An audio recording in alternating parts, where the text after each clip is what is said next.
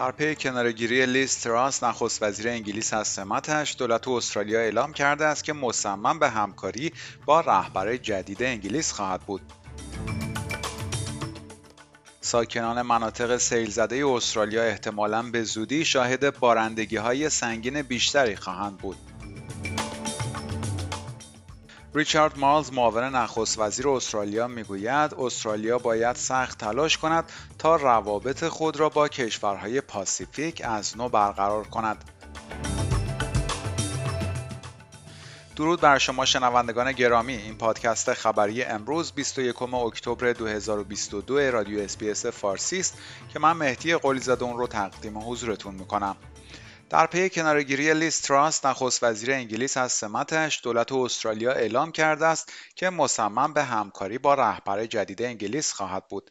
کیتی گالاگر وزیر دارایی استرالیا می‌گوید علیرغم سردرگمی سیاسی در انگلیس استرالیا امیدوار است بتواند روابط محکم خود با این کشور را حفظ کند. Uh, we look forward to working with whoever the next Prime Minister is. We've got some really intense negotiations in defence and trade that are underway, uh, and they will continue regardless of who, who's Prime Minister.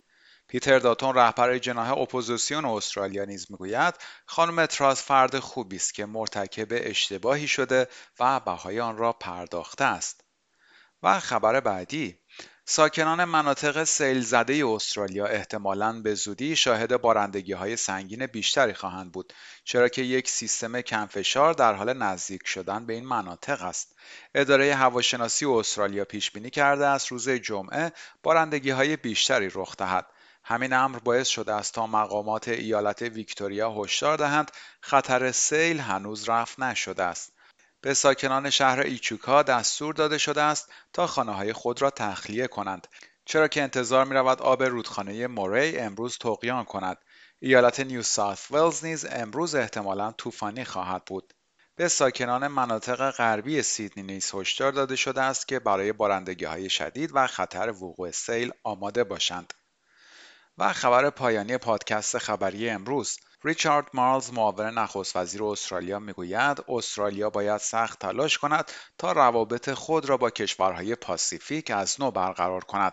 دولت ظرف چهار سال آینده 900 میلیون دلار در منطقه پاسیفیک هزینه خواهد کرد تا مشارکت استرالیا در این منطقه را افزایش دهد.